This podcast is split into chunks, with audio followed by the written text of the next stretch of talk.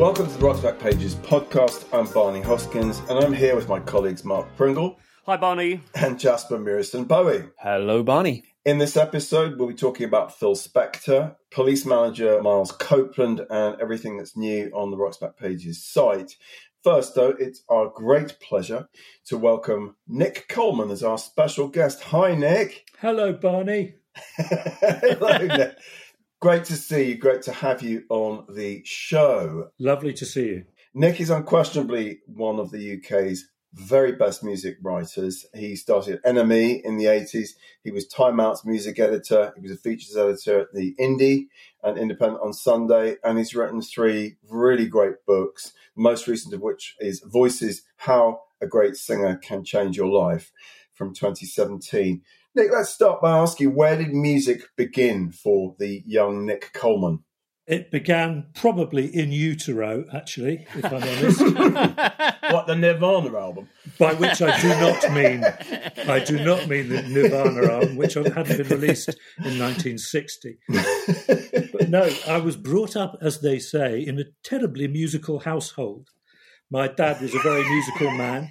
It was a very churchy household as well. And I went to church every Sunday from quite a young age. And I loved the music there. I loved the music that I was required to listen to and perform at home.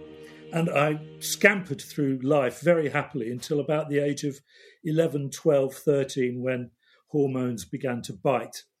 And I suddenly discovered that something else was available other than J.S. Oh Bach dear. And, Oh and dear. Monteverdi and him singing.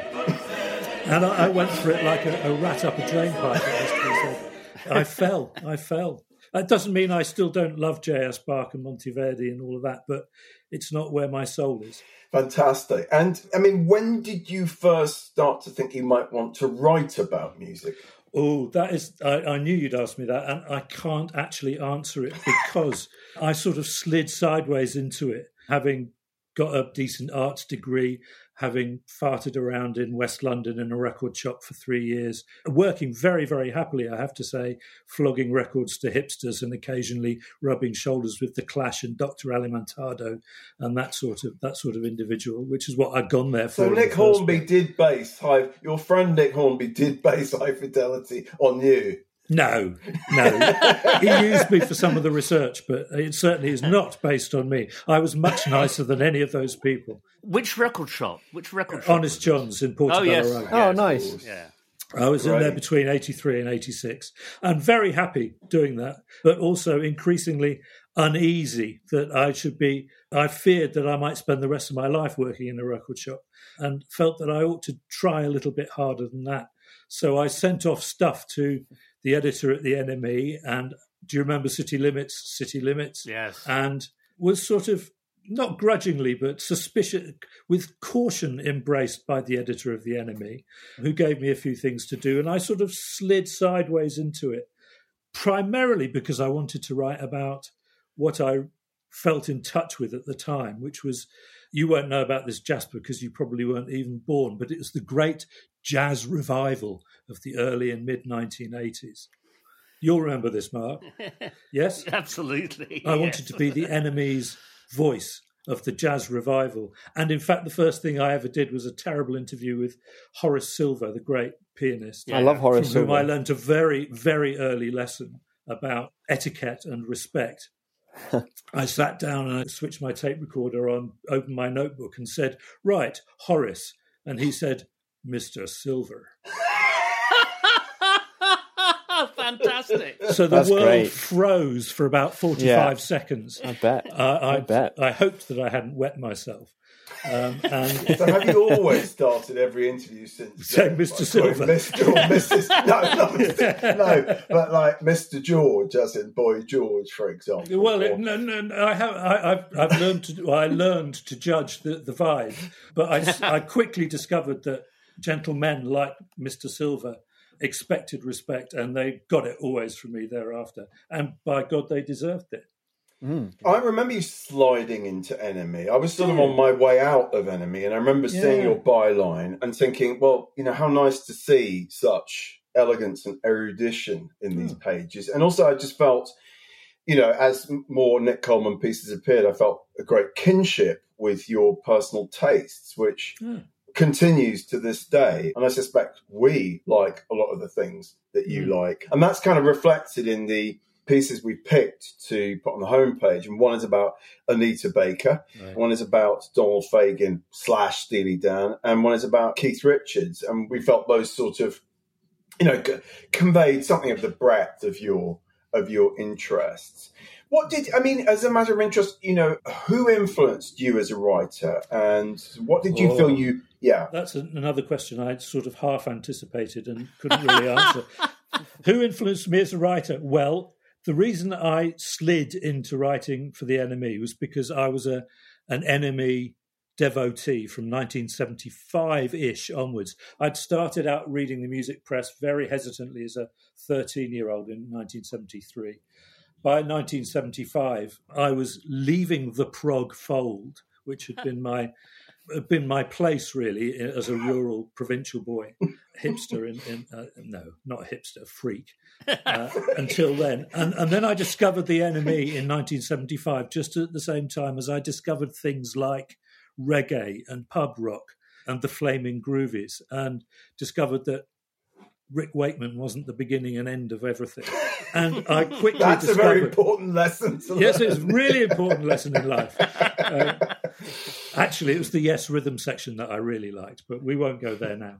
No, uh, and I, I discovered the NME and, and felt that its tone appealed to me more than the melody maker that I'd read hitherto. And in particular, I liked, as I recall, Ian MacDonald, Nick Kent, Charlie Murray, and I think possibly slightly later than that, I became very attached to the writing of Angus MacKinnon, Yes. who's subsequently become a very good friend. And I went to the NME 10 years later in 1985, thinking that it would be the same place and that if one wrote for it, one would have the same good time that Ian MacDonald and Nick Kent and Charlie Murray were having in 1975, with the same sort of ethos applying and the same opportunities being made available. And I, funnily enough, I discovered this wasn't the case and that it was an entirely different entirely different zoo to the, to the, the place I'd expected it to be. I never grew out of being a, a minor stringer and always felt slightly uncomfortable in the office for reasons which I won't bore you with. And after a couple of years of freelancing there and anywhere else that would take me, I applied for a job at Time Out and got it to my amazement. Was that the job of music editor? You No, it was the job of deputy music editor. deputy music editor. Who was the music editor at that point? Simon Garfield, Right, of course. um, Yeah. who, Who we, we do have some pieces by on Rock's back pages. We'd yeah, like to get very more. very good writer, very Yeah, good writer. Terrific. And a year later, he he got himself booted upstairs, and I slid into his chair and stayed music lot of editor. sliding a lot of Yeah, I'm a bit slippery, aren't I? Um, uh, and, and sat there for about six years, whilst No more sliding. No more yeah, sliding. no, no, no, no. I sat tight. Um, and had a very good time, certainly to begin with, but always felt slightly gauche and provincial and not quite on it. And after about six years of that, I thought, ah, I, I'm not sure that I'm really cut out to be a music journalist. And I left. Yes, you did. I did. so I like I left. yes, and that's the end of the podcast. Yes, thank you for joining us this week. And that was yeah. Well, Well, you didn't. You, no, it's not the end of the podcast. You, No. you then got a very grown-up job of the Independent and Indie on Yeah. Sunday, and that was right. beyond. That sort of was broader than music, obviously. Yeah, and that's what I wanted. I, I don't know how many chaps around this podcast table have ever experienced the despair of, of, of, of being a music writer and wishing you were just a music fan who could just hear music clean for what it is. Only one other than I suppose yourself. that must be Barney. Yeah. Well, by 1993, I was really fed up with being a music journalist mm. and doing what is required of a music journalist. Furthermore, what was happening in music was starting to be a story that I was really, really not interested in, Mm. which was the rise of Britpop and, and the stranglehold, the stranglehold that dance music had on everything else. I was having rows with the editor and, and about what should go on the cover, and I knew that I wasn't really at the races anymore. Mm. So I thought, I'll stop being a music journalist. I'll go and be an arts journalist. And I went freelance for a while and eventually copped uh, a job at the Independent, as you rightly say, on the arts desk, and became a general arts journalist with a particular interest in music. And funnily enough, started Is that what it enjoying said on music. your business card? Yeah. yeah. Well, I, I imagine this sort of thing happens to a lot of people. I mean, what does the music journalist do when he no longer feels, he or she no longer feels that they're cracking it anymore? I think there's a, there's a very important broad point here is that, first of all, if you tie yourself just to a single thing as a journalist, if that mm. thing goes or is eroded in any way, you, you're buggered. We, we, Barney and I know a lot of writers who are really struggling because they were music journalists. Second thing is, is that really pop music should be written about people of the same generation as the people Yeah. listening to it or loosely close to that. And when you start getting men in their 40s right, trying to write about music for people in their 20s, it's I, I just think it's it's tricky. I mean, it's not to say it's impossible. Some people do it very well, Yeah. but but it's uh, anyway. I'll I shut up now. completely agree. With, no, I completely, I completely agree with that. And I, I felt that discomfort slightly prematurely at the age of 33. Imagine being 30, Especially in a 33, third. and, Yes. 33 and a third and saying, oh, I'm too old for pop music. I mean, it's absurd. what happened when you were 45? Oh, well, that's, well, that's when I started being ill, but that's another story. Okay, well, we'll get to that. I want to just tie that, what you just said, back to the, the issue of kind of taste and what you liked. Mm. And, you know, certainly when you were writing about things like Anita Baker and Donald Fagen and this, I mean, I think you know, someone like Ian Penman was, was quite on that wavelength taste wise. And even Keith Richards. I mean, the fact is that in the 80s, to write about people like Steely Dan and Keith Richards was, there were only people like Richard Cook doing that. Danny Baker still liked stuff like that, Mm. that he wasn't writing for NME. I mean, everyone was writing about young guns and, yeah. and sort of, you know, pretty crappy bands and and Mm. you were one of the few who was who was and you've always written about these artists who are apart from anything else they're just very very musical artists and, and, uh, and I don't know if there's do you identify a particular sort of thread of music that you respond to and enjoy writing about as in the voices book That's a good question, and I think it's probably true to say that I have what would boil down to basic R and B good taste. In other words, um, I like everything that is that touches on R and B or R and B touched upon or generate engendered. One of the interesting things about my upbringing is that I was always brought up in this slightly staid, very musical household. was to look at for the origins of stuff where does it come from? What gave rise to this? Why is Bach? What's the connection between Bach and Monteverdi, or the other way around? And as a result, when I became uh, right, when I started writing about pop music and rock music and jazz and things like that, my in- natural inclination was to look at where whatever it was had come from, rather than what was going to happen next.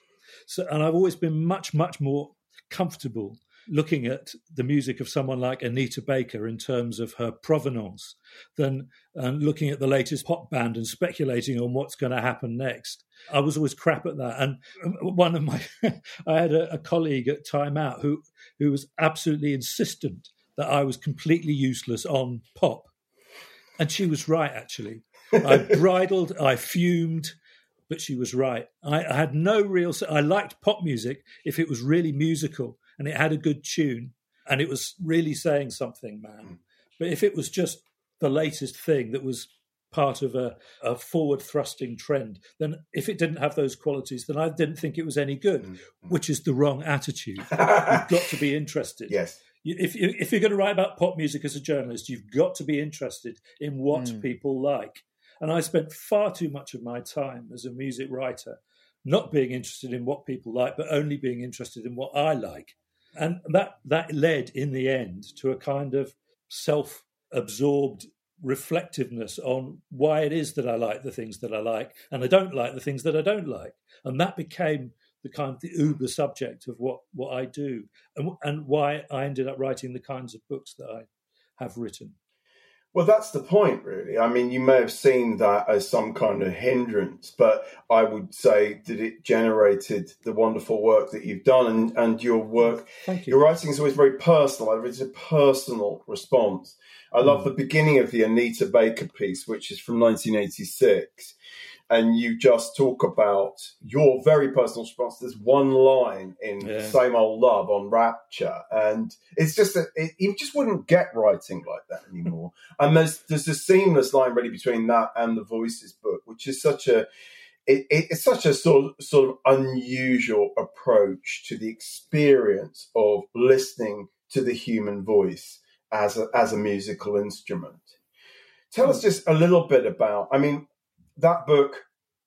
Well, it's the most recent book. When did you first start to think about writing about your favourite singers? it had been a fantasy that I'd had for years, and I don't think it was entirely conscious, but it was it was always something that was brewing, cooking, fermenting in my head, which is this weird process of why is it that a line in an Anita Baker song has this peculiar capacity to snare my imagination and my emotions in the way that it does. And I've always been entranced by this. You know, even Mick Jagger, who is technically not the greatest singer in the world and doesn't have a very beautiful voice, I love his singing because of the detail of his singing.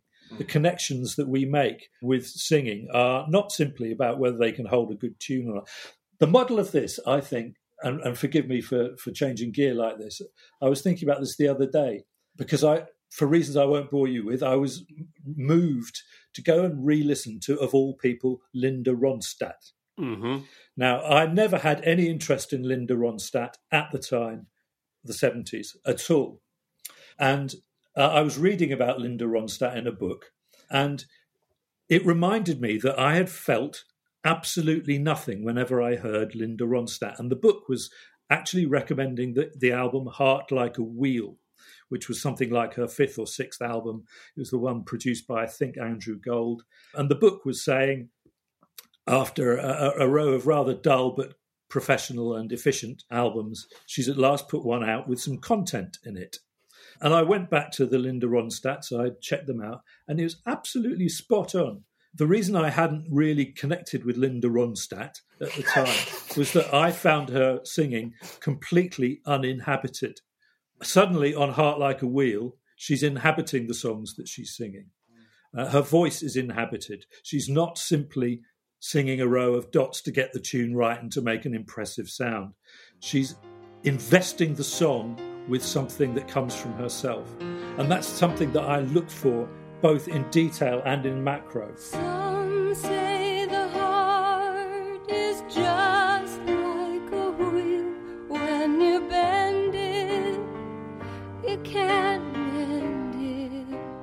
Every singer in the book that I write about who I approve of or who I say I like is because they have some kind of content and psychological authenticity to, to the singing that they do. Now, there's an awful lot of scornful racketing goes on in the sort of music journo discourse about the word authenticity.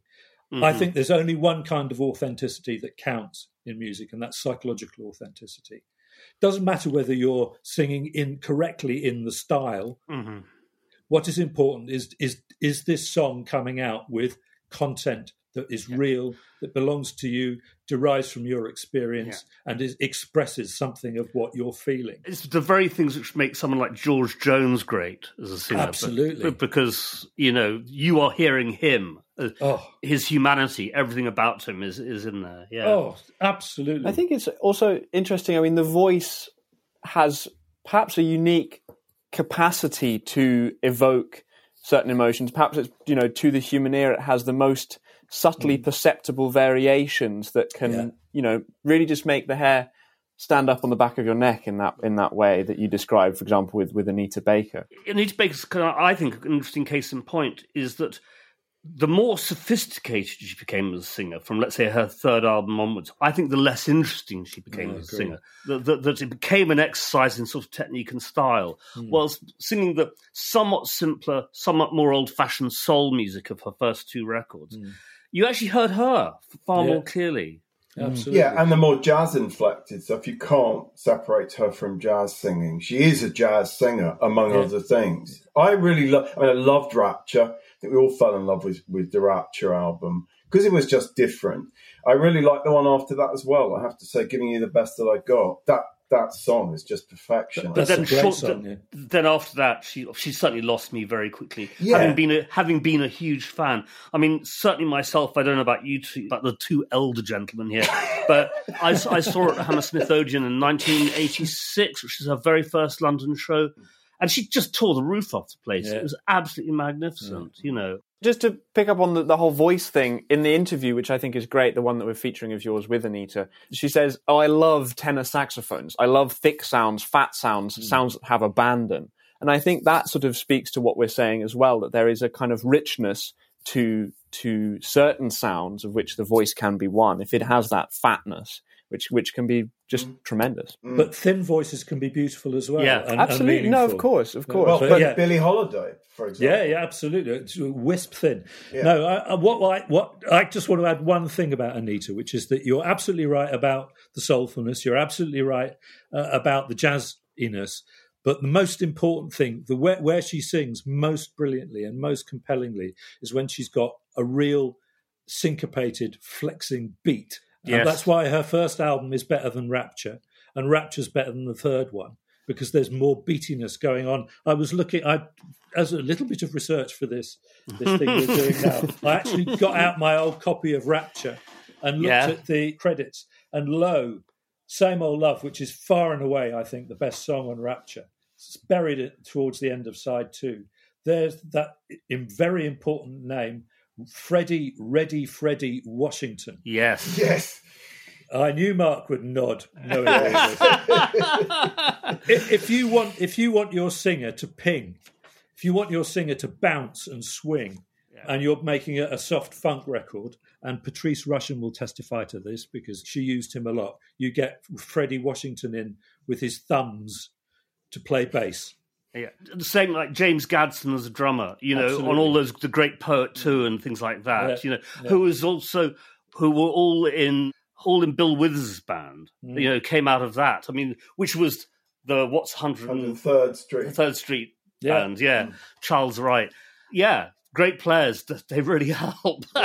Yeah. She was never better served than when she had a bass player with a solid thumbing um, funk going on. Yeah, she yeah. sang so much better.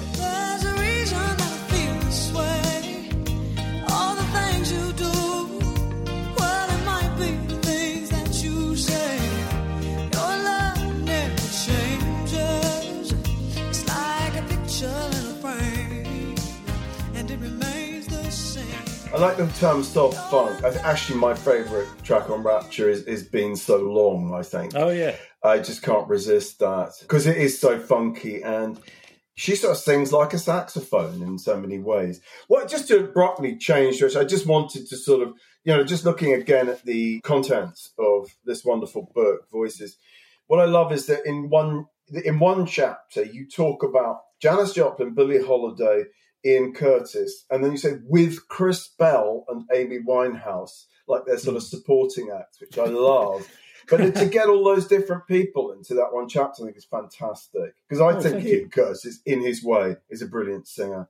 right. Such a distinctive sound. Yeah. And then the last chapter, it's Van Morrison, Burning Spear, Alex Harvey, and John Lydon with Bob Dylan.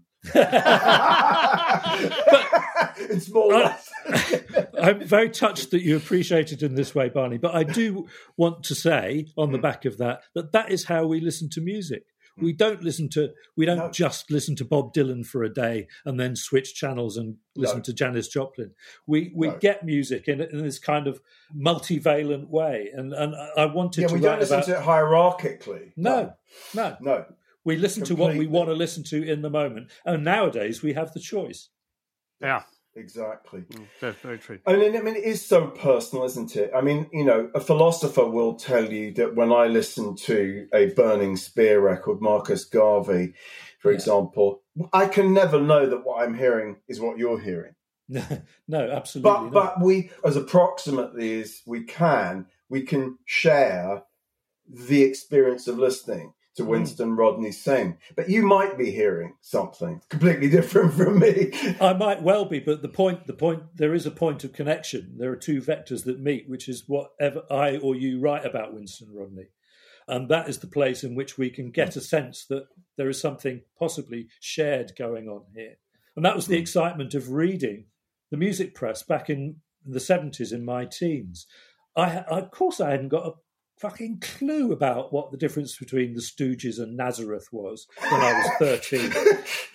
but if I read Charles Shaar Murray in NME on the subject of the Stooges, he'd never have written about Nazareth, then I would begin to get a sense of the shared sensibility and the sense of outreach and connection that makes music important as a social thing, whether Yeah. we're standing with the person or not. And, and now I have to go and find the Nazareth interview that Charles Shaar Murray undoubtedly And you might be surprised. I think Charlie might uh, well have had to write about Nazareth.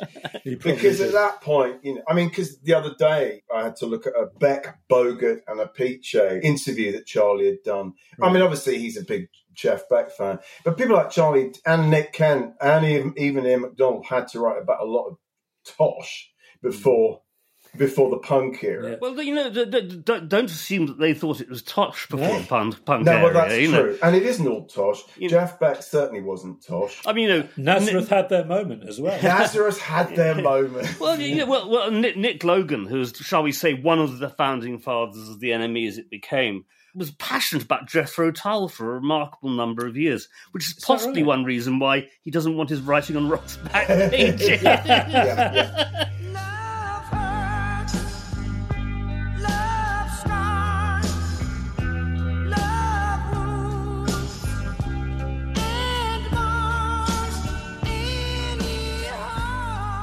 Nick, we have to talk about pretty briefly about the train in the night That's and this, fantastic this book. incredibly traumatic experience you had, particularly as someone passionate about music and a writer about music. Do you want to just tell us what happened? what happened is that I lost my hearing. I had I had a some kind of strange stroke type event Hmm. inside my bunts, and I woke up with literally not a not a decibel of hearing in one ear and utterly confused hearing in the other. This was in 2007, and I thought I was for the high jump. I couldn't stand up. I couldn't move. I thought this was the end of days for me, and in due course, I when I when I realised that I wasn't going to die and I wasn't going to kill myself, uh, I began to realise that I had quite possibly lost access to music altogether. And the neurology of hearing is is far more complex than we think. Mm. I mean, we think of our ears as holes that let sound in, and our brains just go, "Wait, that's sound." That's not what happens at all. It's far more, far, far, far more complicated than that. And without wishing to get too complex and scientific about it. What I'll say is simply that I lost the hearing in one ear, the other ear was fucked. And it took three years for the fucked ear to begin to be able to make sense of sound. Uh, because what you hear with is not your ear, but your brain. If you lose the hearing in one ear completely, your brain, which is used to read, taking signals from two portals, gets very confused indeed. And I, my hearing in the good ear, which was technically around 90% at that stage, simply could not make sense of sound that was organized like music. Um, and I, I had one very memorable occasion where I sat down on one of those rare occasions when I listened to Led Zeppelin, and the drums were playing. Robert Plant was, I think, screeching in a different time signature. And Jimmy Page's guitar sounded like a, an underground train going through a tunnel. It was absolutely extraordinary. And what was most peculiar about it was that it was totally disorganized as a sound. It no longer cohered as music.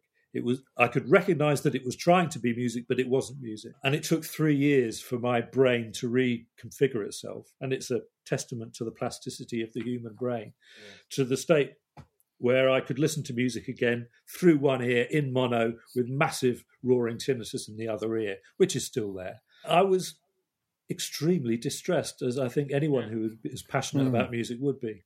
Well, I think you, you've shown incredible courage to, to, to come through this. I love the book, The Train in the Night. Yeah. I, I thought it was Thank absolutely fantastic, really fantastic piece of writing about something which is very hard to describe in many ways, uh, and, and and a terrible experience to have to go through. Where are you at now with your hearing? My hearing is pretty good. One other feature of the, the plastic brain is that Mhm. if you allow it to, and that is a very important point to make for anyone who's ever troubled in this way, you have to allow your brain to adapt. You can't make it. It will adapt so that when you put a record on, listen to Mhm. music, somehow the brain will occlude the tinnitus. So I can't hear in stereo. I can't listen to music at any volume at all, but I can listen to music perfectly with perfect clarity. I've even got the bass response back, which which took five or six years to come to return. But I can listen to music in perfect clarity in one ear with the tinnitus going on in the other ear.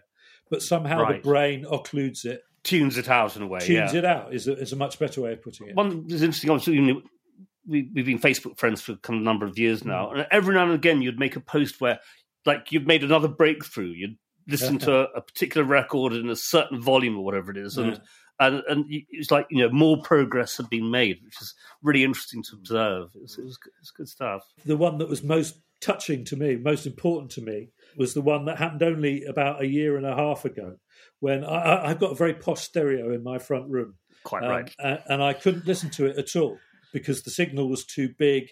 It distressed me emotionally to sit in front of a, a machine that was playing beautiful music very sweetly. And it simply reminded me of how terrible my hearing was. And then for, for some reason, I put on a record. I can't remember what it was. I put on a record about a year and a half ago. And because the machine was good, that was playing back the, the music, because it was good, I heard it good, if you'll forgive the bad English. and this this was a, this was a massive breakthrough for me because prior Yeah. to that, everything had had to be massively compressed and narrow Right. and attenuated. I couldn't listen to live music. I still haven't been to a gig with drums, but I can. Obviously, I haven't been to a gig for a long time anyway because Mhm. nobody has. The progress continues to be made, and I'm totally accepting of the fact that everything has to be in mono, and I have to tune out the tinnitus. But Well, if it's good enough for. Brian Wilson, mono's probably good enough for you. Well, Exactly. and- and this, is the per- this is the perfect moment Segue. to to slide. I think we're, sliding is the new segue. to slide into a discussion of the man who built the wall of sound and mm-hmm. and was obsessed with getting back to mono, the notorious, infamous, but in his way utterly brilliant Phil Spector, who mm. died what a week ago. We actually have a little clip of Phil talking, do we not, Mark? We do. It's Roy Carr interviewing a very drunk Phil Spector. It's only about four minutes long, the whole thing, but we'll play. Shall we play the short clip now?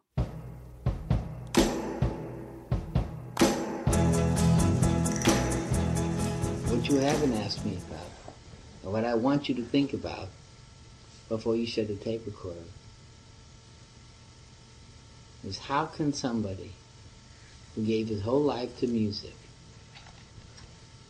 who made such fucking great records, and you know I did, you've admitted I did, I'll tell you again as well. how could they have hated me? And how can they still hate me? But your records are always full of love. And nobody made this Exactly. good. That's what I don't know. That's that's what I told you. Underst- they don't understand me. How could they hate me? During the summer in Norway, Man, the fucker! I hear I make River Deep Banner. How could do run run, whatever you want to call it? I played you tape last night. You know, gonna be number one. How could they hate somebody whose records are filled with so much love, and not only love, so much honesty, and so much pure fucking talent? Whoa. I, I, I, I, Jesus Christ, he's like Gollum. I well, mean, well, absolutely. I mean, and and the lashings of paranoia in there. This idea that everyone hates him. I think that first of all, we should say at this point, we should remember Lana Clarkson. yeah, I agree. Yeah, You know, it's it's very very tricky with any any artist whose work you hugely admire to confront their monstrosities. But you do have to. Mm. And this poor woman who left her place of work to go for a drink with this man ended up shot dead by a madman. You know, Yeah, and you know she had family, she had loved ones, she had and she had a life to look forward to, and you know, snuffed out by this man. listening to that, you know, just frankly unpleasant clip. There's such sort of just nastiness. It talk about a thin voice.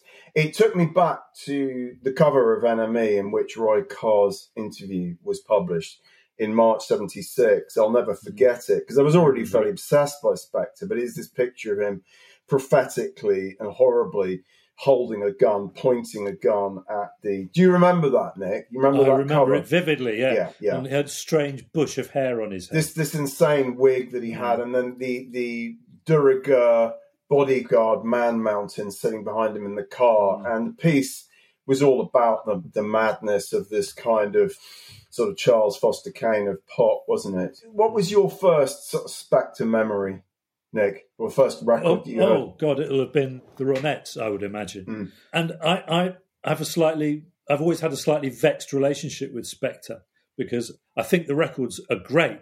Who could not think that the records are great? But I've never particularly enjoyed them in a funny kind of way. I, mean, I talk about it in the Voices book. That there's something.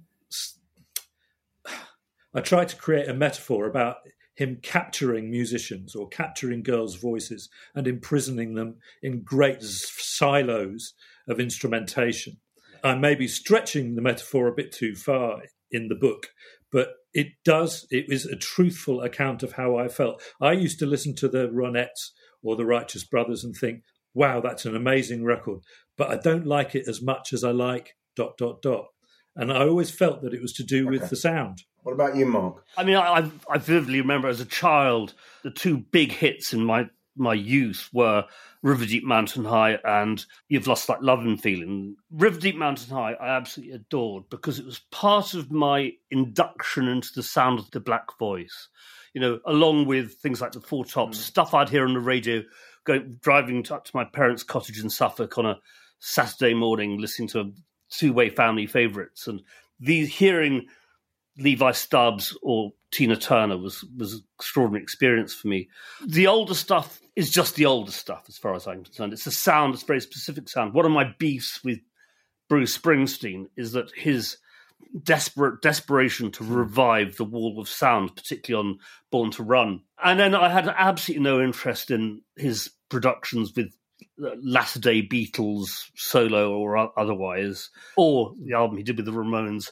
Even the album he did, did, did, did the one he did with Leonard Cohen ever actually come yeah, out? It did, didn't Ladies it? Man. That's Yeah. the session when he pulled the gun on Leonard. Guns were a feature of Spector's life. Yeah. Really right the way. The way In a way, I find I've, I found him such a repellent Yeah. character that that it's it kind of got in the way of listening to the music a lot. I agree, and and I think one of the things that will have was lost when we discovered that he was a, a vile little piece of work was th- his contribution to the mythology of pop music in general. Mhm. You're old enough to remember Nik Cohn, right? Uh, what Bop Yeah, yes, absolutely. Tony Parsons' Deathless first novel, which I think was a kind of riff on the Svengali genius theme. I never read Right. that. No. No. All I was going to say was that that was an absolutely essential part of the mythology of what made pop music Mhm. interesting to me. This idea that there was a, a kind of separate economic system, although I, of course I didn't think about it in those terms when I was 12, 13, 14, in which Svengalis and mysterious geniuses controlled other people. Yeah, I mean, you put your finger because there's a lot of so there is a lot of conversation, at the moment, including Julie Burchill weighed in herself. She's hardly covered herself in glory recently, but she pitched in with a Telegraph piece yesterday. But a number of particular female writers have written about the this, this sort of predatory Svengali figure hmm. that Spector. One can't say he invented it, of course No. not. It pre, pre, pre, uh, I, I mean, I feel particularly sorry, particularly for someone like Tina Turner, who had that in her marriage hmm. to Ike, and then would go into the studio with Phil Spector, who who behaved very much in the same way, and, and the fact that Phil basically kept well Ronnie Spector almost imprisoned at all. Well, Ronnie would have been a prisoner when probably when River Deep was being recorded. He would have been Absolutely. locked up in the castle. And, And the trouble is, you know, you, you hear those stories, and you know, yes, you know, you can sometimes separate the artist from the art. I mean, I st- I would still listen to to Michael Jackson's best music for the rest of my life. You know, Caravaggio, a murderer, but possibly one of the greatest painters in the history of art. I can't quite do that with Phil. There's something about, in a way, his music almost sounds as oppressive as he was in a curious kind of way. I mean, the, the just sonically, the wall of sound. Well, it was all about him, wasn't it? That's the Yeah. point, really. I mean, it's a bit like Jose Mourinho's football team. it, it's, it was all because Phil A couldn't sing, B looked like the dweeb that never gets picked for the football team, etc., etc., which is the source of all his bitterness. I mean, he had real problems. His dad killed himself, you know, and can't write Sure. that out of the story. Uh, But you know, in a way, he was able to to sort of, you know, he kind of wanted to be the Cecil B. DeMille of pop production, and he reinvented the idea of the producer as auteur. What we I haven't mentioned is that I have another career these days. I'm a qualified psychotherapist, and there's a, a phrase that a word that immediately sprang to my mind when I was reading about Spector and his demise in the, over the last few days, which is that something that links him closely to the departed, dear departed Donald Trump, which yes. he exhibits many of the symptoms of what we call uh, narcissistic personality disorder Indeed. and and he and one of those is grandiloquence another of those is self-pity extreme self-pity Hmm. and a total inability to perceive the world in any terms other than his own yes. That's, that's that's that's great. That very much very much takes us back to the clip we just listened to. Exactly. Very much but so, with, yeah. with added alcohol in Phil's case. I mean, that sort of raging alcoholic resentment is, is so toxic. I mean, you know, Trump, I believe, is a teetotaler. Just imagine what it hmm. would be like if he drank. I'd, I'd very much like Trump to die in jail as Phil did. That would, I think, be And just to note, we are talking the day after the inauguration of Joe Biden as the president. So, as Jonathan Freedland said, we're all able to exhale after four years. yeah. Yeah.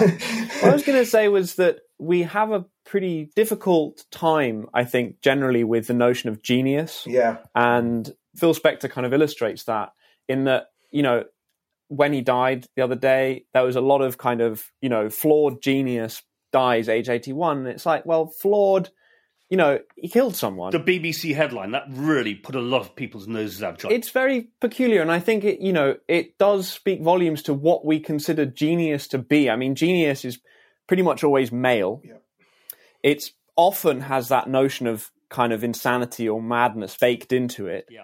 and it it leaves everything else behind it in that narcissistic way that you were talking about Yeah. nick and i think that it's something that that it's difficult to reckon with as a concept mm. ultimately Yeah, I mean, just the only thing I would interject is that I think it's a false sort of trade off between the greatness of You've Lost That Love and Feeling and the death of Lana Clarkson. I don't think, well, I mean, for me, I, having grown up with those records and worshipped them, I, I- make no bones about that.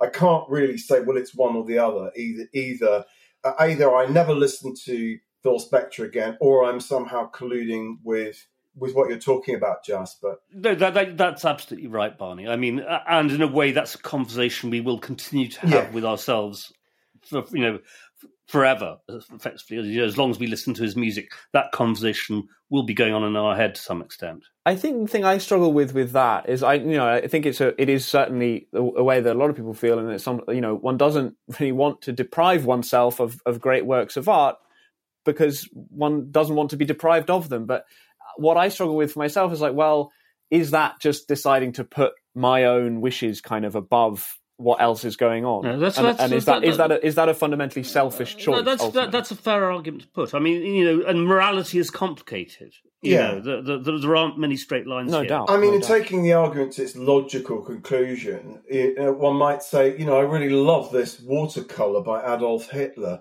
and No, you can't, know, no. I'm, I'm going to put that on my wall. You know, Yeah. fortunately his watercolors were crap Unfortunately, yeah, exactly, I'm afraid- exactly. You know, but but Um, but uh, anyway, I see. You know, we, we could do this to death. but Yeah, I- uh, it's worth mentioning that we did a podcast some time ago with Mick Brown, who, Yes. of course, did this extraordinary interview with Phil just literally 48 hours before he shot Lana Clarkson, something like that. And so we talked quite a lot with Mick and his wonderful biography of of Phil.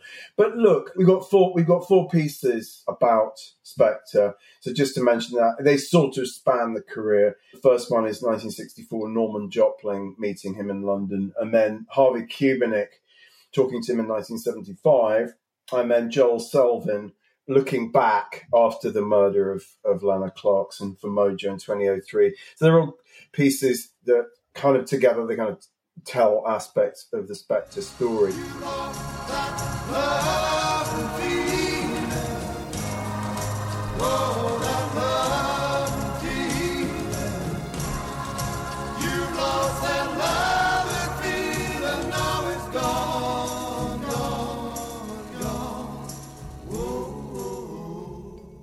I think it's time to move on to another American.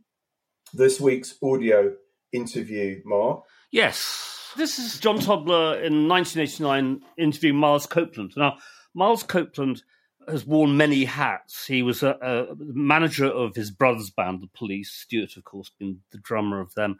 And he ran, he, he, his most successful business career was uh, running IRS records. And uh, he, he talks a mile a minute. Basically, Tobler asks a question and Copeland's off. He's he's just got this ability to talk, talk, talk. He's very interesting about that. that in around 1975, he was ver- on the verge of bankruptcy. He had been managing bands like Curved Air and Yes. uh, Wishbone Ash and so on and so forth. I know, pretty pretty disgusting stuff. I just I can never hear Wishbone Ash without thinking of the Ashbone You Wish tribute band. It'll always be in my head. So, so, so he's, he's on the verge of going bust. And basically, punk happens and actually kind of rescues him. And he says in this interview, it's quite interesting. He says that basically because he had no money and the bands had no money, they trusted him in a way that they probably wouldn't have trusted a, major label. And he set up this series of labels Deptford Fun City labels. 40 step forward. Yeah, absolutely. Yeah, yeah. And a whole succession of them. And, and put out Squeeze's first records.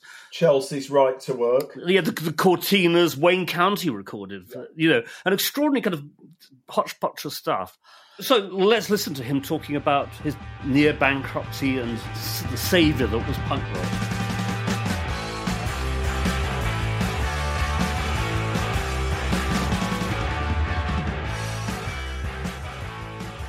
Was a transition, but it just happened at a time that I was personally close to bankruptcy. And the punks, like uh, me, were broke too. They had no money. Nobody gave them money. So they didn't mind if somebody didn't have any money. If you took them seriously, they thought they, they, they wanted to deal with you because nobody else would take them seriously. And I was one of the very few in the business that knew the business, that had had some success, that had bands tour America, that had made record deals, that you know could book a marquee, could get a band in a marquee club, you know. And the fact that somebody who had been in the business took them seriously uh, was great. This was my attraction to the punk community. The fact that I was broke, you know, they didn't know.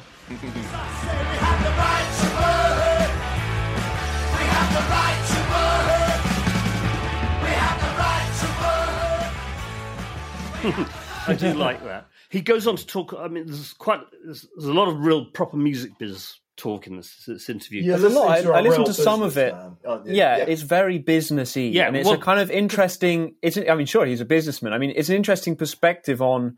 If you haven't listened to that kind of person talk about music, Yeah. it is all about product. Well, it is all it- about it- it is- numbers and and finding things that will sell and having them before the other record companies. have them. I Strange think that's absence of wishy washiness in there, isn't it? yes, yes. I mean, Yeah. well, one thing I'll say for him is that actually uh, he does qualify as a proper record man. I'd say in, s in the way that some music business execs didn't. There, there is, a, you know, he talks in the interview about why he signed the bands he signed, and that whether it's him or someone else, one of one of his close associates in IRS records, they had to genuinely really love what they were hearing. You know, it wasn't just a, that'll be a hit. You know, it was, it was, it- he talks about IRS's relationship first of all with their distributors in America, A and M, how he had a very good relationship with Jerry Moss, but in the end, A and M weren't big enough in a curious kind of way to sustain. Uh, he- they signed REM, all kinds of you know re- really sort of big people. The the I mean, he's a somewhat notorious Go-Go's. figure, isn't he? Really. I mean, I remember kind of, in a sense, back there in the eighties. You know, there was this. There were all these stories about his dad being a top CIA guy, and Miles was was just an aggressive capitalist, probably quite quite right wing, and all that. I think we now know essentially to be true. Yes. Part of the beauty of the story is how he so sort of accidentally fell into the record business, and Yeah. and so maybe you could just intro the second clip for us, Mark. he talks about how he sort of didn't want to do what his dad did, and so he, you know, as a young man, he's casting around for things to do. Let's have a listen to this.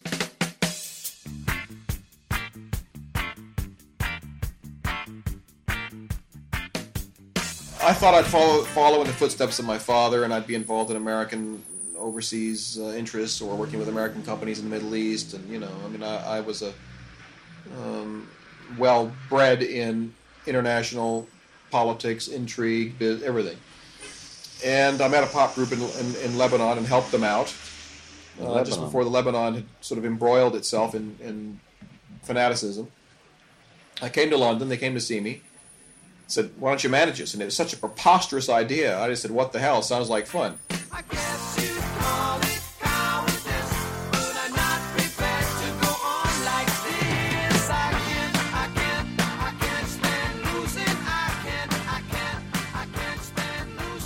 Okay, at the end of this podcast, we'll play the last one, which is about him being a capitalist ogre, and he's actually quite he's quite amusing about it. He knows everyone thinks he's a right wing kind of neo Thatcherite sort of money man. Then he did this really kind of ghastly thing, the Night of the Guitar Tour, where he dug out all these awful creaking old rockers, you know, Wishbone Ash, Randy hmm. California. Well, Randy California is pretty great. Robbie Krieger and so on and so forth, and marched them around halls. I believe certainly in England. I don't know if it went to America. It is bizarre, isn't it? Because it's like having having sort of basically been bankrupted by Curved Air and Wishbone Ash, as it were, and then actually making a small fortune via Chelsea and Squeeze, and then obviously the Police, who were a, a giant band. He then sort of goes back to sort of the world of Wishbone Ash. I- I And as you said, the night of the is it night of the long guitars or night? No, no, just it's the night of the guitars? just the night of the guitar tour. Night of the long, Long Night of the Guitar, I much think. better name. Uh, and then the other thing is that he started this instrumental label called IRS No Speak, which actually only lasted about Oh, two years. I looked it, I looked it up and it bit the dust fairly rapidly. And he, he was basically trying to cash in on the sort of new age but not new age bandwagon, the idea that there's a place for instrumental music. I remember being leaned on and at my desk at Time Out with the No Speak label. Ah. leaned on really quite hard, and the per- the, the the press guy at A and M was a lovely chap at the time, and I could hear the the terror in his voice as he leaned ever harder. not, not a glorious memory. Well, I mean, in the audio, I mean, Miles is pretty scathing about about the music press, you know, and he's Oh, he's yeah. start, quite early on, Mark, isn't he? He sort of tells Tobler, you know, I haven't got anywhere to, to promote my product right now. You know, what I need is a new kind of melody maker, you know, and it's all Yes. it's all about. I got nowhere to promote my product.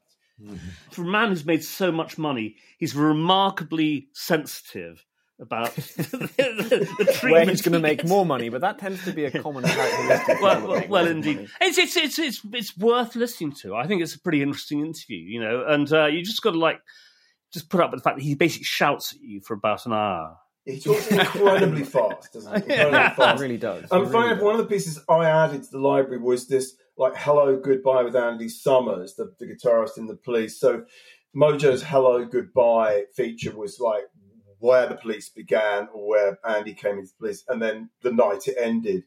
And it was quite interesting to read that. It just the way that Sting just abruptly brought the curtain down on the police in, in 1984. They did then reunite for an incredibly lucrative reunion tour. But but it was just interesting to be reminded that the police did just they kind of said let's let's really quit while we're ahead here. They were huge. Mm. They were the biggest band in the world really for for a bit. And we also forget that uh, most of them, well, as a three piece, two thirds of the three piece had a long and slightly dodgy form in sort of vaguely proggy bands. And the Well, Stewart Copeland was in Curved Air. well, absolutely, and, and Andy Summers was around in the mid '60s Yes. playing on all kinds of bands. You know, I mean, these were, not, and they they they dressed themselves up as sort of punks. They cut their hair short and dyed it blonde, and kind of tried to present themselves as being ten years younger than they actually were. It, it was extraordinary, kind of fraudulent sort of you know, activity, but. Miles is so predictably like sort of muso in his preferences in this interview. You know, it's all about you know for the guy who who, who released Chelsea's Right to Work, and also claims that Gene October was a sort of un, unofficial A and R man for IRS. He's he's very sort of like. You know, there's nothing better than a night out where you get to hear guys who can like really play. You know, it's like you get a, you have a nice meal, you go to the Greek theater, and you hear. You know, when you go see Sting, you know, it's great. There's great songs, He looks great, but you also get to hear guys who can really play. that was spot on. That's exactly it. So- Very good. Fantastic. So anyway, Miles Copeland, I did find it fascinating, and so let's um, we I think we're just going to note the uh, departures, the great kind of gig in the sky of. Uh, so last week it was Tim Bogert of Vanilla Fudge, and the previously mentioned Beck Bogert and Appice, bass player, one of the first sort of kind of superstar bass guitarists. And also the lovely, because I interviewed him once, Sylvain Sylvain of the New York Dolls, who was just a doll. He was a doll. and it was sad to see him go. I mean, there is only, what, uh, David Johansen left of that extraordinary That's- that's right. Were you a Dolls fan, Nicholas? You, you may not call me Nicholas. you are not my mother. was I a Dolls fan? Yeah, I was a kind of latter day Dolls fan. I, I got caught up with the Dolls along with punk. Certainly not a Dolls fan at the time. I remember them being on the whistle test and You Bob- agreed Whis- with Bob Harris, didn't No, you? You were the no, person nodding no. your head Bob. agreeing. yes, yes. Bring back Rick Wakeman. I scratched my head a little bit at the time. I wouldn't go any further than that. But I liked the Dolls well enough. I preferred um, the Heartbreakers actually. Okay. We're also saying goodbye to a very a very important man, Duke Bootee, Ed Fletcher, Duke Bootee of Grandmaster Flash and the Furious Five. Well, which he wasn't. He wasn't actually of Grandmaster Flash and the Furious Five, but he co-wrote tell and he co-wrote and performed on the message. He was actually he was kind of one of the in-house guys at Sugar Hill Records. He, he produced a lot of the very early hip hop stuff. He's more almost more of a producer. He does rap on that record, but he was more of a producer than anything else. Very interesting guy. Well, so we're featuring an interview that Caroline Sullivan did in 2013, How We Made the Message, and she talks to Jiggs Chase and Ed Fletcher about the genesis of, of this epochal recording. And it, it starts off with Jiggs Chase popping in to see Ed in Elizabeth, New Jersey, and Ed starts kind of just saying, I don't know whether you could say he was rapping, but don't push me, I'm close to the edge, I'm trying not to lose my head. That was the germ of Yeah. the seedbed, in a sense, of so much, well, socially conscious hip hop. Absolutely, Mm. absolutely. I mean, it's a dated record now, Yeah. but I still think it packs still quite great. a punch. Oh, it's Yeah, amazing. I think so. It is pretty amazing, isn't Yeah. it? Yeah. Yeah, it's good stuff. So Duke Bootee sadly died last week, and so we're and we're also just featuring a piece that Angus Batey wrote about Sugar Hill and Sylvia Robinson as the as the sort of hub, the New Jersey hub of East Coast hip hop. So don't push me, cause I'm close to the edge. I'm trying not to lose my head. Say what? It's like a jungle sometimes. It makes me wonder how I keep from going under. It's like a jungle sometimes. It makes me wonder how I keep from going under. It's like a jungle sometimes. It makes me And wonder at this how I point, keep from Mark, going under. Yeah, yeah. we will hear about some of the highlights. Um, of this week and last week, our, Yeah. our fortnightly highlights. Last week, Peter Jones, Beat Instrumental, interviewed Herb Alpert in 1966, and Herb Alpert's very he's very tetchy about all these guitar bands that are making all the money all of a sudden because he's a kind of brass guy, and he says playing guitar is just one thing: coordination of two hands. you don't have to worry about your lungs, you know. So that makes horn players inherently superior to guitar players. Of course. Very interesting piece. This is March 77. It's one of Mary Harron's earliest pieces we have in the library. And it's she's explaining British punk to the New Yorkers via her a large article in the Village Voice. And she says, these reports got the reality of CBGBs all wrong. That is, that the British punk bands were obsessed with CBGBs. But distortion works wonders. The New York scene was never as dynamic or as committed a movement as the English fans made it out to be. It was a dream they imitated, not the reality. And in the process, they brought that dream to furious life. So uh, I think it's a really interesting and very good point that, that the British punks accidentally, almost by misunderstanding what American punk was, created something which was Yeah. really entirely different. We love Mary. We did, we did a great Yeah. podcast uh, episode Mm. with, with Mary Harron. And she was sort of uniquely placed in terms that she did spend time here and she did spend time in in New York, of course. So she was she was able to talk with some authority, in fact almost unique authority of, of the differences between the two scenes. Absolutely. 1979, Ronnie Gurr, Record Mirror, interviewing Chris Stein from Blondie. He's this usual prickly thing. And he says, We're always asked by newspapers, how come everything's focuses on Debbie? Then they put a picture of her on the cover, which is, you know, a fair point. He says, Every performer uses his or her sexuality to some extent. Rock and roll is a sensuous art level, it's synonymous with sex.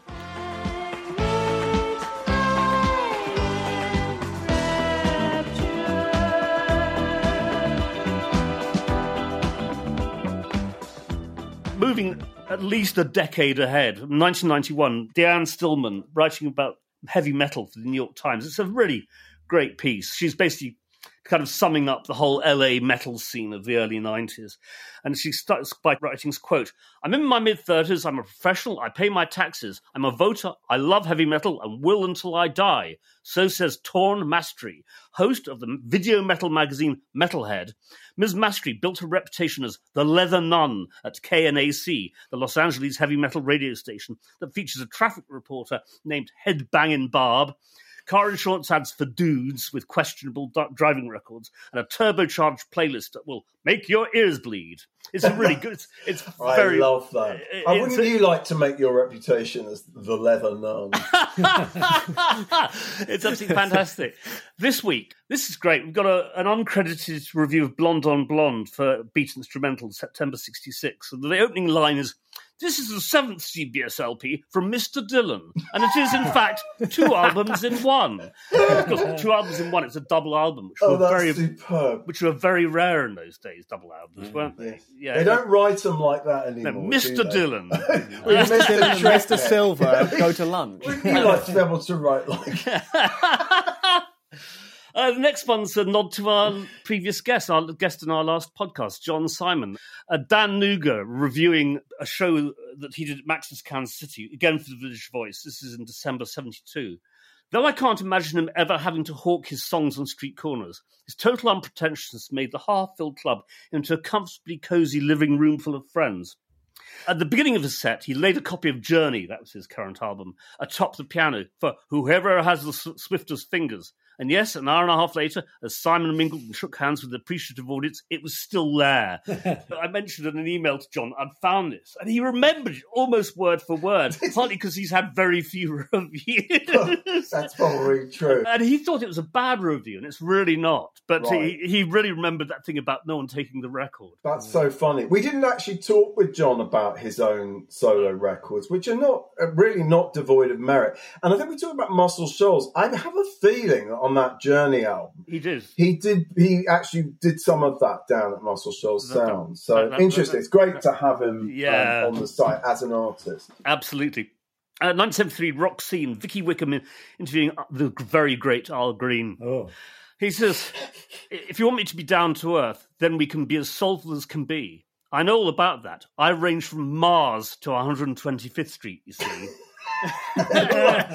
we nearly, we did nearly pick one of your Al Green pieces. I don't know how many you've written, but certainly the one we've got on RBP. Two or three. Two or three, yeah. I mean, we haven't got time to talk about Al Green, but I did want to include it because it's a wonderful piece, and and he he sort of really answers to your kind of aesthetic as someone who's within a tradition, but but my God, did he sort of stretch the parameters of that Yeah. tradition. Absolutely, and by driving inwards, finding Driving out about, inwards. Yeah. Oh, absolute genius, Al Green. He's a Yeah, genius. no, we, Yeah. we, we, we, we all, I think we can absolutely say we all adore him. And and we're not misapplying the words, Jasper. Here, No, I, I was just thinking that. I was just thinking Well, that. he was on the receiving end rather than the. I mean, he was the guy who had boiling grits poured over his back. So That, so that, that, that's right. Right, well, jumping forward to 1995, I won't quote from it, but it's a very interesting article. Why Are Records Too Long? by Roy Trakin from Musician, November 95. And it's a really, it's, it's a good article making a very, very good point that with very few exceptions, most records these days, because they have to fill a CD, are hmm. around 50, 60 minutes long, almost minimum. And they're far too long yeah. that, that, that actually maybe the ideal length of an album is, is 40 minutes, around hmm. 40 minutes. It's a, it's a it's a good point. Lastly, this is lovely. I mean, just because he comes over so nice. This is the wonderful invisible jukebox thing in The Wire, and this is Mike Barnes interviewing Harold Budd, who we've spoken about before on this podcast. Who died, what, about two, three weeks ago? That's right. Yeah. That's right. And he just comes over delightful. He's very funny. He's like the first time I heard Sunny Murray was on the soundtrack to the Michael Snow film New York Eye and Ear Control, and it just rolled my socks down. I love that expression. it rolled my socks down. It rolled. That's fabulous. That's great. And then later on, he's played. I love what, obviously, what he's played. He says, "Wow, this must be Bob Wills. Man, oh man, I didn't expect to hear this in London. Oh God, this is lovely. I just, I, I, I just absolutely adored, adored that." And later on, he's talking about how he used to have a Fender Rhodes piano, but kind of lost it. He says, "With the breakup of marriage and eventual divorce, I lost a lot of things: Calvin Klein coats." Fender Rhodes piano.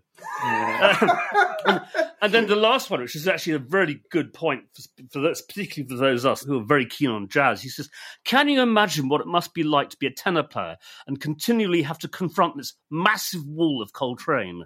You're always the underdog.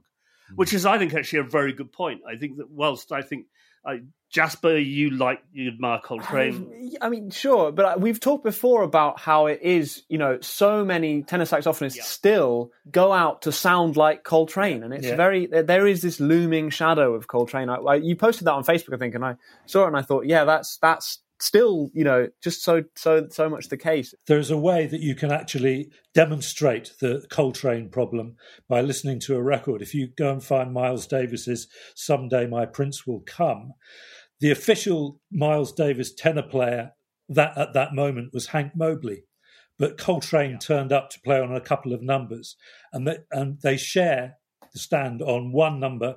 Um, I can't remember.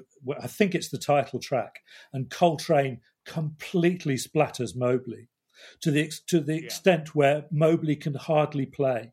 It's absolutely extraordinary. It's worth mentioning that chapter eight of your wonderful book, Voices, is is about saxophonists. Uh, well, no, not just saxophonists, as I'm looking at it now. So it's called So What, and it says it's Miles Davis, John Coltrane, and Hank Mobley with Jackie McLean, Booker Ervin, and John Surman.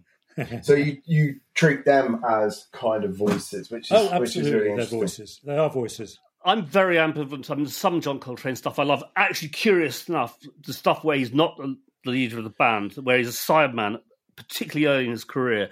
Uh, Ruby, My Dear, Twinkle Twinkle with Thelonious Mm, Monk, mm. Uh, the stuff he did with Miles Davis. No, there's no doubt he was a great saxophonist. You know, I mean, I, I he find just that, was. I find that roaring sheets of sound stuff in the sort of mid '60s just really hard to listen to, Do you mean post post Love Supreme, including Love Supreme. including Love Supreme? Yes. Wow, Okay. okay. Because Love Supreme's my outer edge. I don't go much further than that, but I still think Right. he's No- he's far enough inside to be coherent. Ascension and all that no, I can't cope with Ascension.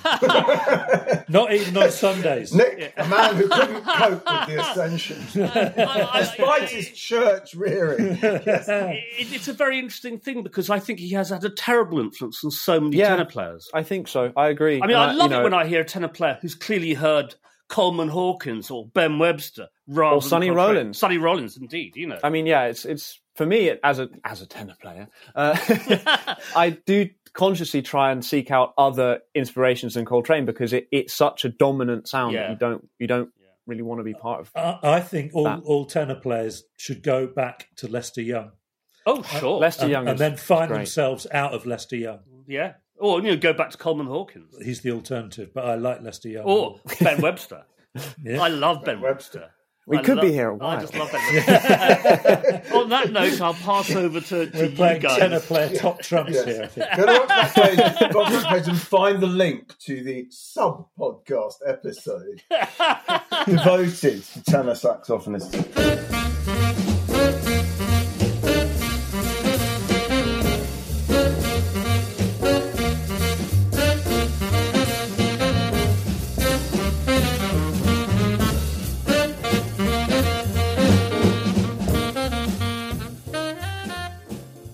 Barney Jasper, what have you guys got? I'm, I'm going to mention just two things very quickly because I know we're running out of time. One of them is an interview with Midlakes, Tim Smith by Pete Paphides from 2010 in the Times. I only mention it because I really did love. There aren't many albums by young men or young male groups that I've really liked over the last, I suppose, 15 years, but The Trials of Van Occupanther by Midlake was definitely one of them. So it was interesting to read this interview. God knows really what's happened to them since. But Tim Smith left the group. Anyway, I think it's a fantastic record. And it's a great, it's a great piece by Pete.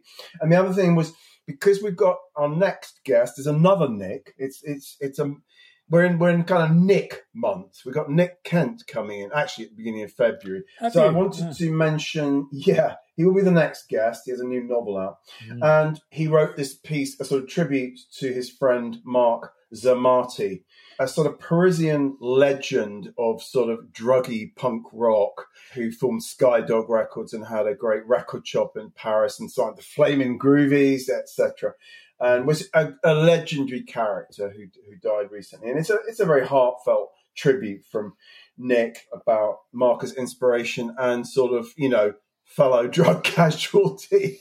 Uh, so I wanted to mention that, and then and then hand over to Mr. Murison-Bowie. Well, the first thing I wanted to mention was we've sort of alluded to football already in this podcast, but because I, I read Nick your it's a terrifically moving account of going back to see Arsenal for the first time after your hearing loss. That foolishness, yeah.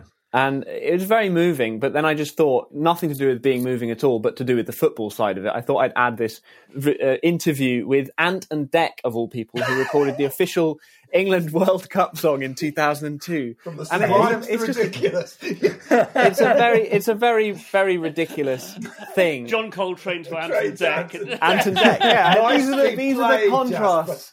These are the contrasts that, that I live for.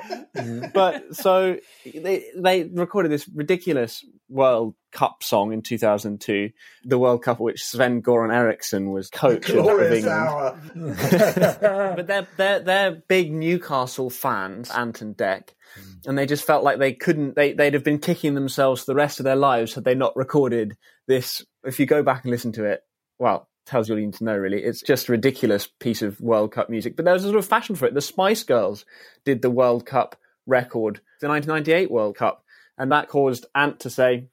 There's that thing, says Ant. You could be the Spice Girls or you could be Skinner and Baddiel. And that's not up to us. That's up to everybody else.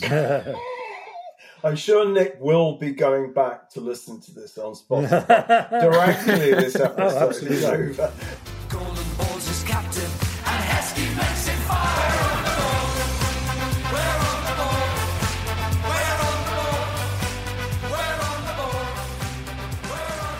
And I will just mention as well a review of a film about Albert Ayler. Hmm. John Lewis reviews it for the BFI's Sight and Sound magazine. It's our first piece from that magazine. And it's, it's a review of, of what sounds like a very interesting documentary, which I'm intending to go and watch, which I haven't seen.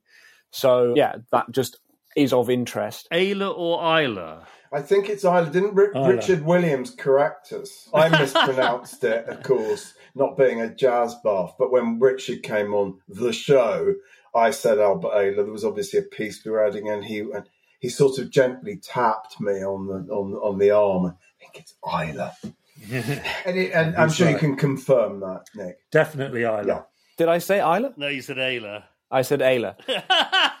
Let's call the whole thing off. Let's call the whole thing off. Let's bring the episode to a conclusion. Anyway, Albert Ayler, there's that. Um, and then the final, the final thing.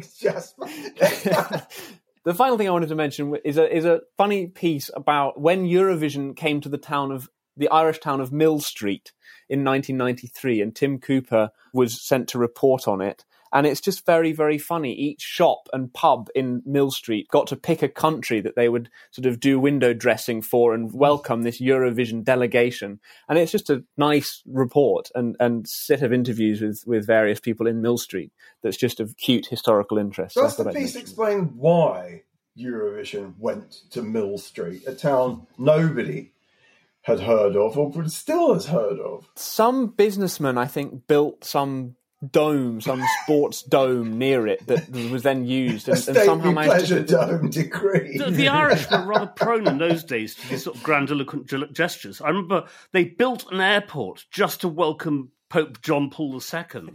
They actually Hmm. built in the middle of nowhere this kind of international size airport. It was they're- and they're- they won the Eurovision. Didn't didn't was that? Am I have I got this completely wrong? They Single always Dana. won the Eurovision. They always won it. They, they did. They, still did win, win. every year. They did win the Eurovision that year, and the UK came second behind Niamh Kavanagh That's even more shocking, really. We normally finish bottom. Sonia, don't? Sonia came second. Nul point, nil point. Yeah, yeah, yeah, yeah. And So, now we're the EU will be even lower, and and at 170th place, the UK. and on that very and happy on note- that pathetic note, Nick, thank you so much for joining us today. Thank you for having me. It's been fun. Oh, great! Oh, it's Well, a uh, huge pleasure having you. It's been great fun. go Lovely find Nick's books and find his writing on Rock's back pages and elsewhere. As I was saying, Barney, to Nick before we started the podcast, is that last time I saw Nick was probably the last social event I went to before lockdown, which is ex Stump bass player Kev Hopper's painting exhibition at Whitstable. Now, then, literally within about a week or two of that, the, the, the shutters came down. Oh, what a great last event to, to Yeah, be absolutely. present at. Um, well, that, that that's us, and hopefully soon we'll be able to go back to Whitstable. yes. So that's that's it. We are going to go out, Mark, with a last blast of Mister of Miles Copeland the third. Yes, Miles Copeland, capitalist ogre. Uh, we'll be back with Nick Kent in two weeks. Thanks so much again, Mr. Coleman. Oh, thank you for having me. Our pleasure. Bye, everyone. Bye. Bye. Bye. Bye.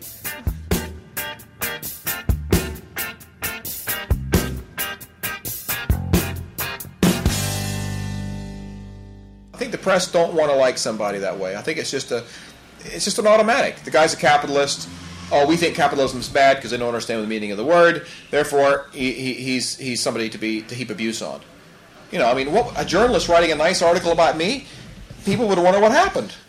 You know, they they, they talk to him and think I bribed him or something. You know, I mean, you can't say anything nice about me. It's just not right. In America, though, I, I you know people always say nice things. You know.